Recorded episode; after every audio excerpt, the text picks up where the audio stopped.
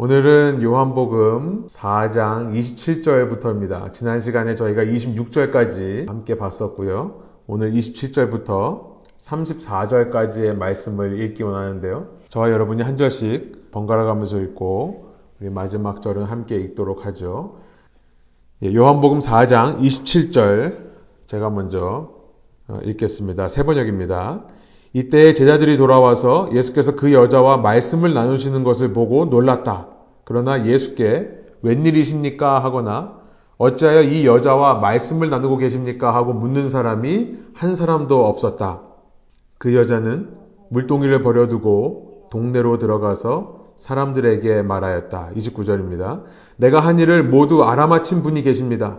와서 보십시오. 그분이 그리스도가 아닐까요? 30절. 사람들이 동네에서 나와서 예수께로 갔다. 그러는 동안에 제자들이 예수께 랍비님 잡수십시오 하고 권하였다. 그러나 예수께서는 그들에게 말씀하시기를 나에게는 너희가 알지 못하는 먹을 양식이 있다 하셨다. 제자들은 누가 잡수실 것을 가져다 드렸을까 하고 서로 말하였다. 34절 함께 읽습니다. 예수께서 그들에게 말씀하셨다. 나의 양식은 나를 보내신 분의 뜻을 행하고 그분의 일을 이루는 것이다. 아멘. 예, 오늘 설교 제목은요. 조금 어려운 말입니다. 신학적인 용어로 Missio Dei라고 하는데요. Missio Dei, 보내시는 하나님이라는 제목으로 말씀 나누기 원합니다.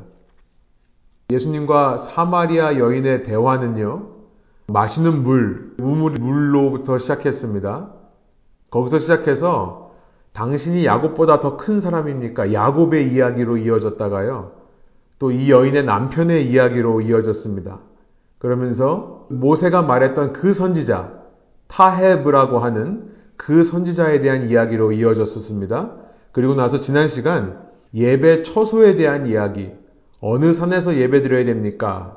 그리고 진정한 예배가 무엇인지 하나님께서 찾으시는 영과 진리의 예배가 무엇인지까지 지난 시간 함께 이야기가 흘러갔다는 것을 살펴봤죠.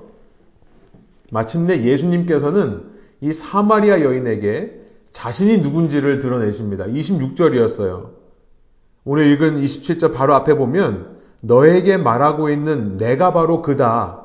이 여인이 메시아라고 불리는 그리스도가 오시면 이 모든 것을 우리에게 알게 하실 겁니다. 라고 말했더니 예수님께서 하시는 말씀이 너 앞에서 지금 이야기하고 있는 내가 바로 메시아다라고 말씀하셨다는 겁니다. 마가복음에 보면요. 아마도 이제 신학자들은 마가복음이 가장 먼저 쓰여진 것으로 생각을 합니다. 성경 순서에는 마태복음이 제일 먼저 나오지만 시간상 순서를 보면 마가복음이 가장 먼저 쓰여졌을 것으로 생각하고 굉장히 빠른 시기로 뭐 50년대까지 추정하시는 분들이 있습니다. 어, 마가복음을 가장 빠른 기록이라고 하는 이유는 여러 가지가 있지만 쉽게 말하면 마가복음이 가장 간결하고 압축되어 있는 스토리텔링을 하고 있기 때문에 그렇습니다. 사람들이 보통 한 이야기에서 다른 이야기로 갈 때 조금씩 이야기가 살이 붙습니다. 그런 의미에서 마가복음이 가장 짧고 간략하기 때문에 가장 먼저 쓰여진 것으로 보는데요. 이 마가복음의 권위는 마가에게 있지 않고 마가의 양 아버지 역할을 했던 베드로에게 있던 거죠. 베드로가 수제자이기 때문에 그 수제자로부터 예수님의 활동을 들은 기록을 마가가 남겼다 그래서 마가복음입니다. 아무튼 마가복음에 보면 예수님의 사역 초기에부터 예수님은 내가 누군지를 말하지 말라라는 말씀을 참 많이 하셨다는 것을 기록하고 있습니다. 마가복음 1장 보시면 마가복음 1장 21절부터 26절에 보면요. 기록된 예수님의 첫 사역이 있습니다. 예수님께서 제자들을 부르시고 가장 먼저 사역하신 것이 무엇이었냐면 어, 아, 안식일에 회당에 들어가셔서 그 회당에서 악한 영에 눌려있던 사람을 자유롭게 하시는 일을 하십니다.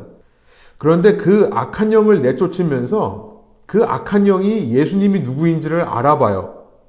그래서 예수님께서는 악한 영이 쫓겨나갈 때 그 악한 영에게 말하는 것을 허락하지 않았다. 말 못하게 했다라는 기록이 있습니다. 1장 34절에도 가보면 이후 예수님이 수많은 악한 영을 쫓는 역사들을 하셨는데 그럴 때마다 악한 영들을 벙어리로 만들었습니다.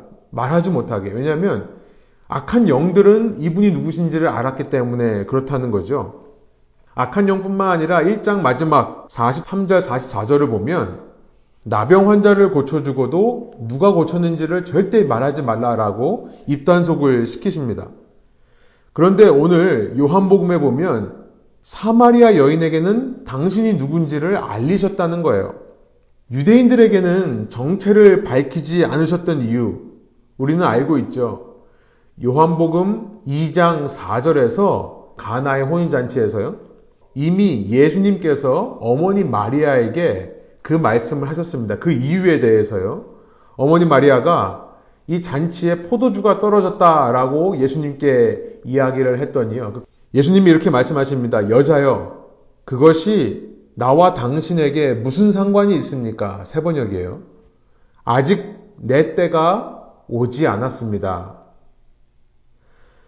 예수님은 이 시점으로부터 대략 한 3년이 지난 시점 십자가형을 짊어지셔야만 합니다. 그렇기 때문에 그 유대인들에게는 아직 자신이 어떤 존재인지를 말씀하실 수가 없었습니다. 그 시기를 앞당길 수가 없기 때문에 그런 거죠. 3년이라는 시간을 제자들과 함께 보내신 후에야 예수님은 유대인들에게 의해 붙잡혀서 십자가형을 받으시게 될 겁니다. 그러나 사마리아인에게는 자신의 정체를 밝혀도 아무 문제가 없습니다. 저는 이 사마리아 여인에게 너에게 말하는 내가 바로 그다라고 말씀하시는 이 예수님 앞에서요. 참으로 예수님 안에서는 반전이 있다라는 생각을 합니다. 여러분, 예수님 안에는요, 나중된 자가 먼저 되는 반전이 있습니다. 동시에 먼저 된 자가 나중되는 반전이 늘 있습니다. 예수님 안에서는요, 높아진 사람은 낮아지고 낮아진 사람이 높아지는 반전이 있습니다. 그렇단 말은 무슨 말이죠? 예수님 주위에 있는 사람일수록 예수님과 가까워질수록 우리는 겸손해야 된다는 것을 생각해 볼 수 있는 거죠. 우리는 낮아져야 됩니다. 겸손해져야 되는 거예요. 예수님을 잘 안다, 예수님을 사랑한다 하면서 계속 높아진 모습. 내가 가장 옳고 내 생각을 버리지 못하고 남에게 타협하지 못하는 내 생각을 포기할 줄 모르는 사람이라면 예수님 주위에 있는 사람의 모습이 아닐 것입니다. 아니, 겸손할 뿐만 아니라요, 낮은 모습일 뿐만 아니라 한 걸음 더 나아가 저는 이렇게 표현하고 싶습니다. 내가 가진, 내가 의지하던 것들을 예수님 앞에서 내려놓을 수 있는 자가 예수님께 가까운 사람이다. 내가 붙들고 살던 것을 내려놓지 못하는 사람은 아직도 예수님으로부터 멀리 있는 사람일 수 있습니다. 예수님 주위에 있는 사람일수록 내가 의지하던 것을 내려놓더라. 그리고 중요한 것이 뭐냐면 예수님께서 보내실 때 그것을 내려놓고 갈 수 있는 겁니다. 예수님께서 이 복음서를 통해서 당시 종교 지도자들에게 보여주신 것은 일관되게 동일합니다. 먼저 된 자는 나중된다는 사실을 늘 말씀하셨습니다. 그래서 종교 지도자들을 향해 외식하는 독사의 자식들아, 외식하는 자들아, 회칠한 무덤 같은 자들아 라고 말씀을 하셨던 거죠. 먼저 된 자가 나중된다는 사실을 항상 종교 지도자들에게 말씀하셨었다는 것. 그러니까 여러분, 예수님 안에서 우리의 기득권이 포기되지 않으면 다른 말로 말해 내가 익숙하고 내가 안일한 것에 대해서 버리는 마음이 우리에게 있지 않으면 그 사람은 예수님께서 하시는 일에 대해서 도태되고 멀어질 수 있다라는 사실 우리가 생각해 볼 수 있는 겁니다. 여러분 제자들에게 예수님께서 바로 3년 동안 머물면서 이 점을 훈련시키기 원했다는 것을 저는 생각합니다. 이후 그 제자들은 기독교의 최고 지도자가 될 겁니다. 그들이 3년 동안 예수님을 따라다니면서 뼛속까지 배우고 느끼고 깨우쳐야 됐던 사실이 무엇이었냐면 유대교 최고 지도자들처럼 너희는 되면 안 된다라는 사실이에요.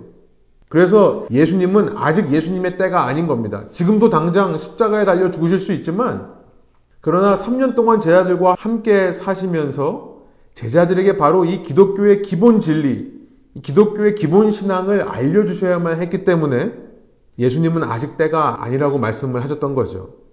여러분, 제자들이 뼛속까지 깨우쳐야 되는 사실, 예수님을 믿는 제자로서 붙들고 있으면 안 된다는 사실이었습니다. 내가 아니란 곳, 편한 곳에 머물러 있으면 안 된다는 사실이었습니다. 한 곳에 머물러 있으면 누구나 안일해집니다. 머물러 있다 보면 사람은 다 그렇게 되는 것이죠. 그러나 그 안일한 곳에서 떠나야만 합니다. 왜냐하면 예수님은 항상 우리를 보내시기 때문에 그렇다는 겁니다. 예수님을 묘사할 때 여러 가지 단어가 있지만 그 중에 한 단어는 보내시는 분이라고 우리가 아, 요약할 수 있겠습니다. 예수님은 늘 제자들을 보내십니다. 그 보내심을 순종하기 위해서는 내려놓는 훈련이 되어야 된다는 거죠. 내 것을 붙들고 있으면 안 되는 훈련. 그것에 제자들이 노력하고 힘을 썼어야 했던 것입니다. 여러분, 사마리아 여인과의 대화 속에서 우리는 바로 그런 기독교에 있어서 아주 중요한 진리를 발견하게 됩니다. 사마리아 여인과의 대화가 이제 26절에서 끝나고 27절부터 그 이야기가 단절이 됩니다. 사마리아 여인과의 대화가 끊겨버린 것은 제자들이 먹을 것을 사러 수가성으로 들어갔다가 돌아왔기 때문이라고 27절이 말씀합니다. 제가 27절 다시 한번 읽어볼게요. 이때 제자들이 돌아와서 예수께서 그 여자와 말씀을 나누시는 것을 보고 놀랐다. 그러나 예수께 웬일이십니까? 하거나 어찌하여 이 여자와 말씀을 나누고 계십니까? 하고 묻는 사람이 한 사람도 없었다. 여러분, 제자들이 와서 왜 예수님께 묻지 않았을까요? 묻기가 어려웠다는 것을 우리가 추측해 볼 수 있습니다. 왜 묻기가 어려웠을까요? 이유는 너무나 간단합니다. 당시 유대인들의 기록이 지금까지 현존하는데요. 당시 유대인들의 가르침, 주후 1세기 유대인 랍비들이 가르쳤던 기록들이 이 시대에 전해지고 있습니다. 그런 기록들을 읽어보면 유대인의 랍비로서 수치스러운 일들이 몇 가지 있다는 것을 얘기를 하면서요. 그 당시 유대인 랍비가 여인에게 말을 거는 것은 수치였다는 기록이 있었습니다. 당시 유대인 랍비가 여인에게 말을 건네는 것은 자기의 권위를 깎아먹는 일이었다라고 당시 랍비들이 가르쳤다는 것입니다. 심지어 이런 기록도 있습니다. 유대인 랍비는 자신의 아내와도 이야기를 하지 않았다. 이런 기록이 있습니다. 오늘날 보면 너무나도 이해가 안 되는 말이죠. 그러나 그 당시 사고방식으로는 여인은 인간 대접을 못 받던 존재였습니다. 제가 늘 말씀드린 대로 결혼 전에는 아버지의 소유고 결혼 후에는 남편의 소유입니다. 하나님의 진리를 묵상하고 연구해야 될 랍비가 아내와 말한다는 것은 쓸데없는 일이라는 거예요. 그래서 그 시간에 하나님 진리를 더 묵상해야지 여자와 대화하는 일 자체가 아무 의미가 없는 일을 왜 하고 있는가라는 이야기를 했다는 것입니다. 그런데 자신의 스승이 그냥 여인이 아니라 사마리아 여인과 대화를 하고 있었다는 사실. 유대인들에게는 충격이었을 것입니다. 그냥 여인도 아니고 사마리아 여인. 유대인들이 볼 때 사람 취급도 하지 않는 이방인들보다 더 문제가 있는 이 혼혈인이었던 사마리아인들과 말을 섞고 있었다는 것이 너무나 충격이었기 때문에 요한복음 4장 27절 제자들이 돌아와서 아무 말도 못하는 겁니다. 이 여인과 대화하는 우리의 스승을 보면서 선생님 지금 무엇을 하고 계십니까? 혹은 선생님 지금 이 여인과 무슨 대화를 나누었었습니까? 말씀을 하셨습니까? 라고 묻지 못하는 거예요. 여러분, 이 묻지 않는다는 것은 예수님을 100% 신뢰하기 때문에 아, 예수님이 무슨 뜻이 있으셔서 그렇게 하셨겠지라고 생각해서 말문이 막힌 것이 아닙니다. 왜냐하면 이렇게 선생님에게 묻는 것조차 그 선생에게는 부끄러움이 되고 그 선생에게 따지는 그런 모양이 되는 상황이었기 때문에 그런 거죠. 자신들이 이렇게 물으면 우리 선생님의 체면이 깎일 수밖에 없는 당시 문화였던 것입니다. 제자들은요, 아직도 이전 것에 익숙했던 사람들이라는 것을 생각해 볼 수 있습니다.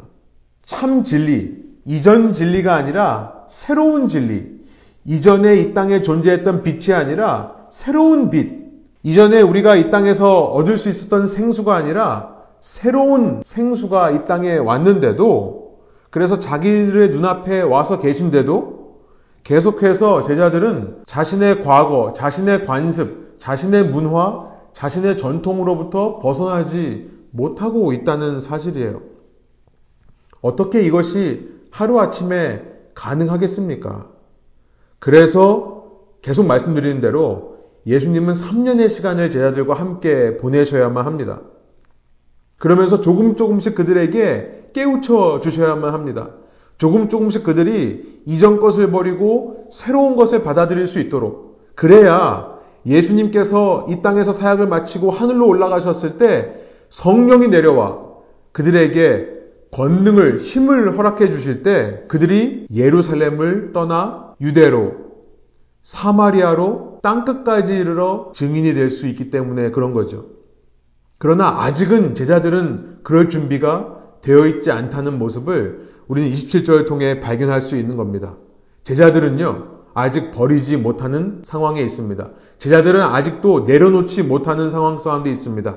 제자들은 아직도 예수님께서 보내실 때 갈 준비가 안 돼 있는 것입니다. 그래서 예수님께서 사마리아 여인을 만나셨는지도 모릅니다. 저는 이 이야기를 다시 한번 읽어보면서 오늘 공부를 준비하면서 이런 생각이 들었습니다. 예수님이 사마리아 여인을 만나신 것은 단지 사마리아 여인만을 위해서가 아니었다는 사실이라는 거예요. 이 사마리아 여인을 통해 제자들에게 참 믿음을 소유한 사람들이 어떤 모습으로 살아가는지를 그 사마리아 여인을 모델로 사마리아 여인을 모범 삼아 보여주시기 위해 그 제자들을 데리고 사마리아 땅에 와서 이 여인을 만나셨다는 사실을 새삼 깨닫게 됩니다. 여러분, 참 믿음이라는 것은 이 어둠 가운데서 빛을 보는 것입니다. 그런데 이전 어두움에 익숙했던 사람들이 빛이 나타나는데도 그 빛을 알아보지 못하더라 라고 1장에서 말씀하셨었죠. 이전까지 모델이 없었습니다. 어둠 속에 있던 사람들이 어둠 속에 있는 것은 너무나 익숙한데요. 빛을 본 사람들이 어떤 삶을 살아야 되는가에 대한 모델이 없었던 시대에 위로부터 부어지는 성령을 체험한 사람들이 어떤 삶을 살아야 되는가가 그것에 대한 모델이 없던 그 시대에 예수님께서 사마리아 여인이라는 모범 답안을 지금 제자들에게 보여주시고 있는 겁니다. 여러분, 사마리아 여인이 모범 답안이라는 사실 자체가 무엇을 의미합니까? 이 믿음을 소유하기 위해서는 낮아져야 된다는 것을 이야기하는 겁니다. 진정으로 먼저 된 자가 나중되고 나중된 자가 먼저 되는 것이죠. 앞서 니고데모와 같은 사람을 통해 모범을 보여주셨다면 여러분 낮아질 이유가 전혀 없습니다. 계속 그 높은 곳을 향해 사람들은 갈 겁니다. 그러나 니고데모가 아닌 사마리아 여인 같은 아주 이 낮은 자리에 있던 사람, 이 사람이 모범 답안이 된다는 사실, 참 신앙을 갖기 위해서는 정말 낮은 마음으로 내려가는 사람들만 그 믿음을 갖게 된다는 사실을 다시 한번 생각해 보는 거죠. 사마리아 여인 같은 사람을 통해 배울 수 있는 자들, 사마리아 여인 같은 사람을 보고 따라갈 수 있는 사람들에게만 참 믿음이 생겨난다는 사실을 우리가 다시 한번 어, 생각해 볼 수 있습니다. 여러분 그 모범 답안이 무엇인지 28절이 말씀합니다. 우리 28절 한 목소리로 한번 다시 한번 읽어 볼까요? 그 여자는 물동이를 버려두고 동네로 들어가서 사람들에게 말하였다. 물동이 지금까지 그녀가 삶의 생계 수단으로 의지하던 것이었습니다. 사람들에게 무시받고 멸시받는 가운데서도 자신의 목마름을 해결하기 위해 그녀가 붙들었던 것이 바로 이 물동이였습니다. 그것을 버려두었다. 사도 요한은 물동이를 버려두었다는 사실을 놓치지 않고 일부러 굳이 기록하고 있습니다. 그것을 left, 버려두었다. 내려놓을 줄 아는 거죠. 내가 지금까지 의지하던 것, 내가 지금까지 옳다라고 믿던 것, 내가 지금까지 내 이 갈증을 해결할 수 있다고 믿던 것들을 과감하게 버리는 사마리아 여인의 모습. 그리고 나서 거기서 끝이 아닙니다. 가서라고 되어 있습니다. 동네로 들어갔다. 갔다. 사도 요한의 포인트가 바로 이것입니다. 버리고 가는 것. 이것이 모범 답안이다. 여러분, 훗날 이 12명의 제자들은요, 사도라는 이름으로 불릴 것입니다. 사도. 어파스톨이라는 말은 그리스 말에 어파스톨로스라는 말에서 나왔습니다. 아파스톨로스라는 말은 보내심을 받은 자란 뜻이에요. 성령이 임해서 땅끝까지 증인으로 살게 될 사람들, 땅끝까지 가서 증인으로 보냄을 받은 자들은 어떤 사람들이냐? 지금 사마리아야 여인과 같이 성령에 의해 감동되어 예수를 구주로 메시아로 알아보고 거기서 끝나는 것이 아니라요. 자신이 의지하던 모든 것들을 버려둔 다음에 동네로 들어가는 자. 이들이야말로 진정한 어파스톨로스, 사도들이다라는 것을 지금 미리 제자들에게 보여주시는 장면이라 저는 믿습니다. 이 여인은 어디로 보냄을 받습니까?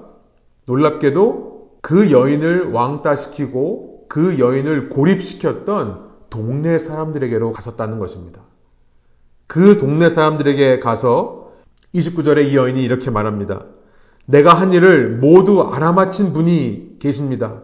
와서 보십시오. 그분이 그리스도가 아닐까요? 그랬더니 30절에 보면 사람들이 동네에서 나와서 예수께로 갔다라고 되어 있다는 거예요. 여러분 놀라운 사실을 또 발견합니다. 그것은 뭐냐면 그녀의 강력한 전도의 무기, 그녀에게 있어서 가장 강력한 전도의 도구는 놀랍게도 이전까지 자신의 삶에 그토록 갈증을 만들어 오던 자신의 그 허망되고 헛된 삶이 그녀의 복음의 가장 강력한 도구가 된다는 사실이에요. 정말로 먼저 된 자가 나중되고요. 나중된 자가 먼저 되는 겁니다. 이것이 복음의 통로가 된다는 사실. 여러분 저희가 저희 교회에서 My 316을 했었죠. 나의 구원 간증을 우리가 다 쓰곤 했습니다. 다른 전도법을 가르치지 않았습니다. 내가 어떻게 예수님을 믿게 되었는지 나의 구원 간증 그거 하나만을 가지고 우리가 세 사람에게 그 중에 한 명에게 어, 우리가 작정해서 전하는 전도법 우리 My 316이라고 했죠. 그러면서 그 세 사람에게 두 번씩 섬기는 그래서 My 316이 되었습니다. 여러분 가장 강력한 전도의 도구 내 구원 간증이 되는 건데요. 그 구원 간증의 내용은 무엇이라는 것을 생각해 볼 수 있는 거죠. 이 여인에게 있어서 그것은 자기의 약점입니다. 자기의 고난이에요. 놀라운 구원의 진리가 있습니다. 이후 사도들 중에 가장 작은 자라고 자신을 칭하지만 사실 사도들 중에 가장 위대한 업적을 남겼던 사도 바울은요. 그의 과거 기독교를 탄압하던 기독교를 박해하던 자였습니다. 그런데 그런 그의 과거가 복음 전도의 강력한 도구가 되었다는 사실을 우리는 너무나 잘 알고 있습니다. 사도행전에만 두 번이나 사도 바울은 자신이 과거 기독교인들을 핍박했던 과거를 이야기하며 사람들 앞에서 대중들 앞에서 전도하고 설득하는 모습을 보입니다. 여러분 이것이 바로 복음의 능력입니다. 주님 안에서 나의 가장 아픈 부분이 나의 가장 강점이 되고요. 주님 안에서 나의 가장 약한 부분이 가장 귀하게 쓰임 받을 수 있다는 것. 여러분 우리가 이 사도라고 하는 단어 실은 이제 더 이상 기독교인들에게 쓰지 않습니다. 심지어 제자라는 말도 쓰지 않습니다. 그냥 교인이라고 하죠. 그냥 멤버라는 말을 씁니다. 그렇죠? disciple이라는 말도 쓰지 않고요. apostle이라는 말도 쓰지 않아요. 근데 저는 비록 용어는 우리가 겸손하게 한다 할지라도 그 의미 자체는 우리가 잃어버리지 말자, 희석하지 말자라고 얘기하고 싶습니다. 교인이라고 우리가 뭉뚱그려서 그냥 교회에 등록한 사람이라고 얘기를 하지만 우리는 실은 제자고요. 우리는 실은 제자일 뿐만 아니라 사도입니다. 예수님의 뒤를 따라가는 자들만이 아니라 그 따라오던 자들을 예수님은 항상 보내십니다. 보냄을 받은 자라는 것을 우리가 생각할 때요. 우리 마음속에 부담이 있는 이유가 무엇입니까? 나는 그럴 능력이 안 되는데요. 라고 생각하기 때문에 그래요. 나는 그럴 모범 답안을 가지고 있지 않은데요. 라고 생각하기 때문에 그래요. 그러나 여러분 사마리아 여인의 이야기를 통해 예수님께서 우리에게 분명히 말씀하신 줄을 믿습니다. 우리에게는 우리의 강점이 필요 없습니다. 우리의 약점을 가지고 나가는 겁니다.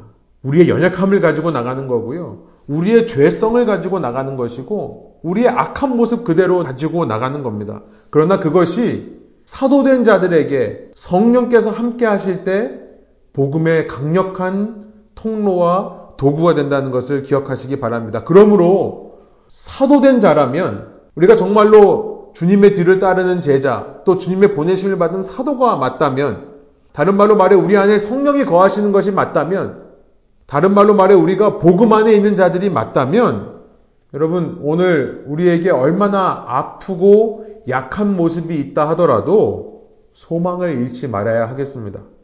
주님은요, 그것이 주님 손에 들릴 때 중요합니다. 그것 그대로 사용하시는 것이 아니라 그것이 나에게서 포기 되고 나에게서 내려놓음을 되고 주님 손에 들려질 때 그것을 가장 강력한 복음의 통로로 도구로 사용하실 수 있다는 사실을 여러분 믿음으로 받아들이시는 저와 여러분 되기로 합니다. 자녀로 인해 속 썩고 힘든 사람이 있다면요. 하나님께서 그것을 사용하신다는 겁니다. 전도의 도구로요. 그래서 같은 문제를 겪고 있는 사람들을 주님의 빛으로 인도하는 능력으로 쓰실 수 있다는 거죠. 가정이 깨어진 것을 경험한 사람이 있습니까? 몸이 아프고 혹은 사랑하는 사람을 떠나보낸 경험이 있는 사람이 있습니까? 우리는 막상 그런 시련을 당할 때 하나님 나에게 왜 이런 시련을 주십니까? 라고 말하지만 그러나 그 모든 것을 통해서도 주님은 선한 일을 이루실 수 있다는 사실을 사마리아 여인의 이 29절의 간증을 통해 우리는 발견하는 겁니다. 다만 우리가 낮은 마음을 소유할 수만 있다면 주님 안에서 그것까지도 내려놓을 수 있는 마음이 우리 안에 있기만 한다면 말이죠. 사마리아 여인처럼 지금 자신의 체면 생각하지 않습니다. 자기의 자존심, 조금 남은 자기의 긍지, 이것마저도 밟히면 안 된다고 생각했던 그 자존감마저 주님 앞에 내려놓고 이보다 주님이 더 크시고 주님의 나를 향한 은혜가 더 크다라고 외칠 수만 있다면 여러분 주님은 사마리아인 같은 사람을 통해서도 복음을 전도하고 복음을 확장시키는 일을 이루실 수 있다는 거죠. 여러분 우리가 이 믿음이라고 하는 것, 신앙이라고 하는 것 꼭 기억하기 원합니다. 결코 머무는 것이 아닙니다. 복음은 나에게서 끝나는 것이 아니에요. 우리가 왜 자꾸 복음을 나에게서 머물게만 하고 있습니까? 우리 마음 속에 패배감이 있기 때문에 그렇습니다. 내가 이렇게 부족하고, 내가 이렇게 가진 것이 없고, 내가 이렇게 능력이 없기 때문에 그저 내가 믿은 것만으로도 감사하고, 내가 믿은 것만으로도 하나님을 예배하며 살아갈 수 있는, 그러나 오늘 말씀을 통해 우리에게 도전을 주신다 생각합니다. 교인에게서 머물지 마십시오. 제자에게서 머물지도 마십시오. 우리는 궁극적으로 사도로 부르심을 받은 겁니다. 그 사도가 될 수 있는 자격, 그 사도가 될 수 있는 무기, 도구, 그것은 다름 아닌 나의 약점일 수 있다는 것. 나의 부족한 면이라도 주님 손에 붙들리면 사도로 사용하시는 도구로 활용될 수 있다는 것. 그래서 예수님께서 우리에게 남겨주신 말씀은 늘 가라라는 말씀이셨습니다. 사도행전 1장 8절에도 오직 성령이 너에게 임하시면 너희가 권능을 받고 예루살렘과 온 유대와 사마리아 땅끝까지 가서라고 말씀하고 있죠. 내 증인이 될 것이다. 마태복음 28장 19절부터 20절에도 동일한 말씀을 하셨습니다. 그러므로 너희는 가서 모든 민족을 제자로 삼아서 아버지와 아들과 성령의 이름으로 세례를 주고 내가 너에게 명령한 모든 것을 그들에게 가르쳐 지키게 하여라. 보아라. 내가 세상 끝날까지 항상 너희와 함께 있을 것이다. 우리가 잘 아는 대로 동사는 여기서 말하는 메인 벌 주동사는 가라라는 동사입니다. 가는데 어떻게 가냐? 모든 민족을 제자로 삼으면서 가라는 겁니다. 세례를 주면서 가라는 겁니다. 가르쳐 지키게 하면서 가라는 겁니다. 가라고 하는 명령. 여러분, 우리는 사도로서 사도라는 호칭을 지금 쓰고 있지는 않지만요. 그런 호칭적인 명칭의 의미에서의 사도가 아니라 부르심을 받은, 보내심을 받은 자라는 그런 영적인 의미에서 사도로서 여러분 누구를 향해 가고 계십니까? 우리 이 시간에 한번 돌아보기를 원합니다. 나의 믿음은 누구를 향해 가고 있습니까? 그것이 저와 여러분 믿음의 핵심이 되어야 됩니다. 그것이 저와 여러분이 믿는 이유가 되어야 됩니다. 더 나아가서 아직도 이 세상에서 우리가 살아가는 이유가 되어야 됩니다. 예수 믿고 구원받는 것이 내 신앙의 목적이라면 우리는 이미 예수님을 믿는 순간 주님 곁으로 갔었어야만 합니다. 그런데 아직도 우리가 생명을 받아 이 땅에서 하루하루 살아가는 이유 무엇입니까? 그냥 단지 내 심장이 뛰기 때문에 우리가 사는 것이 아닙니다. 아직 내가 이루어야 될 사명이 있습니다. 그 미션을 위해 보냄을 받은 자로서 살아가야 되기 때문에 그렇습니다. 우리는요, 모이는 교회일 뿐만 아니라 그래서 흩어지는 교회가 되어야 된다라는 말을 합니다. 미셔널 철치라고 말을 하죠. 흩어지는 교회. 그 사명, 소명, 미션을 가지고 나가는 공동체. 주일날만 한번 모이는 공동체가 되는 것이 아닙니다. 여러분, 모이기만 하는 것에는 의미가 없습니다. 물론 모이는 것만 해도 의미가 있다고 말씀하실 분들이 있어요. 그러나 궁극적으로 보면 우리는 교인에서 머물 수가 없습니다. 제자도 아닙니다. 사도로 나가야 되는 거죠. 우리가 늘 하는 얘기처럼 유람선이 아니라 구조선이 되어야 된다라고 얘기하는 것처럼요. 흩어지는 교회, 미션이 없이는 교회의 존재 이유가 없다는 것입니다. 31절에 보면 그러는 동안에 제자들이 예수께 나와와서 이렇게 말합니다. 라삐님, 선생님, 드십시오. 도시에 들어가서 먹을 것을 구해온 제자들은 이제 배고플 예수님을 생각해서 식사를 챙겨 주십시오 라고 권합니다. 아직도 이 제자들은 모범 답안을 예수님께서 지금 보여주시는데도 알아보지를 못합니다. 사마리아 여인이었기 때문에 그럴까요? 그들 마음속에 아직도 머물기 좋아했기 때문에 그럴까요? 아직도 내가 저 사마리아인을 통해 보고 배울 것이 무엇이 있는가 낮아지지 못한 마음 때문이었을까요? 그러나 예수님은 이 순간을 결코 놓치실 수 없었습니다. 그래서 32절 제자들에게 이렇게 말씀하십니다. 그러나 예수께서는 그들에게 말씀하시기를 나에게는 너희가 알지 못하는 먹을 양식이 있다 하셨다. 그냥 넘어가지를 않고 물고 늘어지는 예수님의 모습입니다. 이것이 너무나 제자들에게 중요한 것이기 때문에 그러나 제자들은 아직도 이해하지 못합니다. 누가 잡수실 것을 가져다 드렸을까 하고 서로 말하였다. 분명 여기는 예수님 혼자 사마리아 여인과 대화하는 모습을 우리가 봤는데 예수님은 어디서 먹을 양식을 구하셨는가? 그래서 예수님께서 이렇게 말씀하시는 거죠. 34절 우리 한번 다시 한번 읽어보겠습니다. 예수께서 그들에게 말씀하셨다. 나의 양식은 나의 보내신 분의 뜻을 행하고 그분의 일을 이루는 것이다. 예수님께서 이 땅에 오신 가장 중요한 이유. 여러분, 어쩌면 요한복음 통틀어서 제일 중요한 말씀이 34절에 나와 있는지도 모르겠습니다. 예수님께서 자신을 나는 보냄을 받은 자다라고 소개하고 있다는 거예요. 그 보냄을 받은 자로서 나의 양식은 나를 보내신 분의 뜻을 행하는 것이 나의 양식이다. 예수님은 지금 배가 안 고프셔서 이렇게 말씀하시는 걸까요? 아니요. 4장 6절에 보니까 그 중동의 뜨거운 태양 아래서 정오 시간에 낮 12시에 우물가까지 걸어오신 예수님은 피곤하여 지치셨다라고 분명하게 기록되어 있습니다. 그리고 4장 7절에 보니까 목마르셨다라고 되어 있습니다. 그러나 이 순간을 그냥 흘려보내지 않고 제자들에게 반드시 티칭 포인트로 삼으셔야만 했던 예수님. 그 예수님께는 이 땅에서 먹고 마시는 일보다 더 배부른 일이 있다고 말씀을 하시는 겁니다. 이 땅에서 내가 하루하루를 살아가는 것은 단지 더 나은 삶을 위해 이 땅에서 안정하기 위해 이 이민 사회에 잘 적응하기 위해 자녀들을 잘 키우기 위해 이런 모든 먹고 마시는 것으로 대표될 수 있는 이 땅의 일이 아니라 나를 보내신 분의 뜻을 행하는 것이고 그분의 일을 이루는 것이 내가 먹을 양식이다 라고 말씀하신다는 거예요. 예수님께서 이 땅에 첫 사도로 오셨다는 사실 여러분 기억하시기 바랍니다.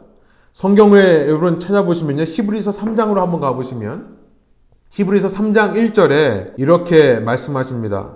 그러므로 하늘의 부르심을 함께 받은 거룩한 형제자매 여러분, 우리는 모두 하나님의 콜링, 부르심을 받았다는 겁니다. 우리가 고백하는 신앙의 사도요 대제사장이신 예수를 깊이 생각하십시오. 그 부르심을 받은 우리가 깊이 생각해야 될 예수는 사도다라는 것을 먼저 말씀하고 있습니다. 하나님이 예수님을 보내지 않았다면, 그렇죠. 하나님이 멀리서 우리를 향해 사랑한다라고 말씀을 하십니다. 하나님이 멀리서 선지자들을 보내 너희는 이렇게 이렇게 행하라 라고 말씀을 하십니다. 하나님이 율법을 던져주시며 이것을 통해 너희가 내 뜻대로 행하는 법을 배워라 라고 말씀하십니다. 그러나 그렇게만 하셨다면 오늘 우리가 구원을 얻을 수 없었을 것입니다. 그의 사랑을 느낄 수 없었을 것입니다. 이전 세대에 하나님께서 하신 방법만으로는 부족했던 것입니다. 그래서 하나님은 하나뿐인 아들이신 예수님을 보내십니다. 그 보냄을 받은 자로서 예수님은 자신의 모든 것을 희생하고 내려놓고 들여서 구원이라고 하는 놀라운 역사를 이루셨습니다. 그 예수님, 여러분, 요한복음에서 계속 말씀하시는 예수님이 바로 그 예수님입니다. 제가 왜 이 4장 34절이 가장 중요한 말이라고 말씀을 드렸는지 여러분 이 요한복음 곳곳에 보면 예수님이 이 말씀을 계속 이제 수없이 많이 반복을 하십니다. 5장 36절, 6장 38절을 찾아보니까 이렇게 말씀을 하세요. 나는 내 뜻이 아닌 아버지의 뜻을 행하러 이곳에 왔다. 라고 말씀하십니다. 8장 29절에 보면 나는 오직 아버지가 기뻐하시는 일만을 한다. 여러분 다 찾아보실 필요 없습니다. 얼마나 많이 반복되는지를 한번 들어보시라고 제가 다 찾아봤습니다. 예수님은 내가 행하는 모든 것은 아버지께서 내 안에서 행하시는 일이다 말씀하십니다. 9장 3절부터 4절, 10장 25절, 32절, 37절부터 38절, 14장 10절, 17장 4절.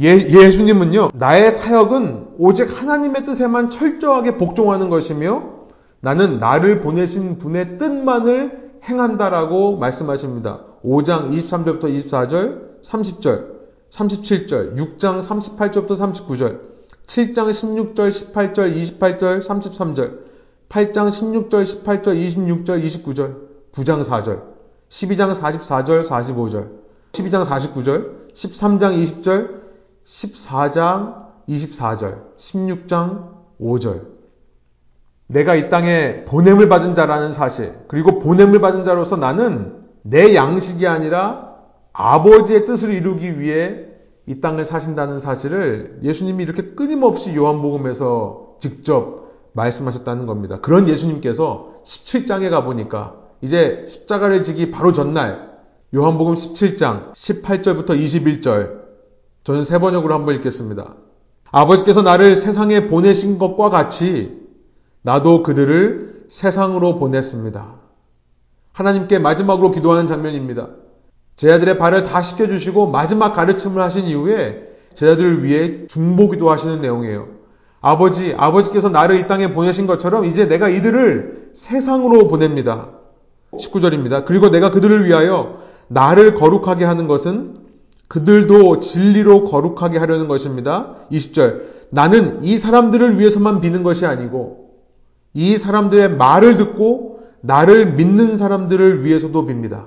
그러니까 예수님은 이 제자들을 제자들만을 위해 오신 것이 아니라 이 제자들을 사도로 보내셔서 그들을 통해 복음을 알게 될 오늘날 우리까지를 놓고 기도하시는 겁니다.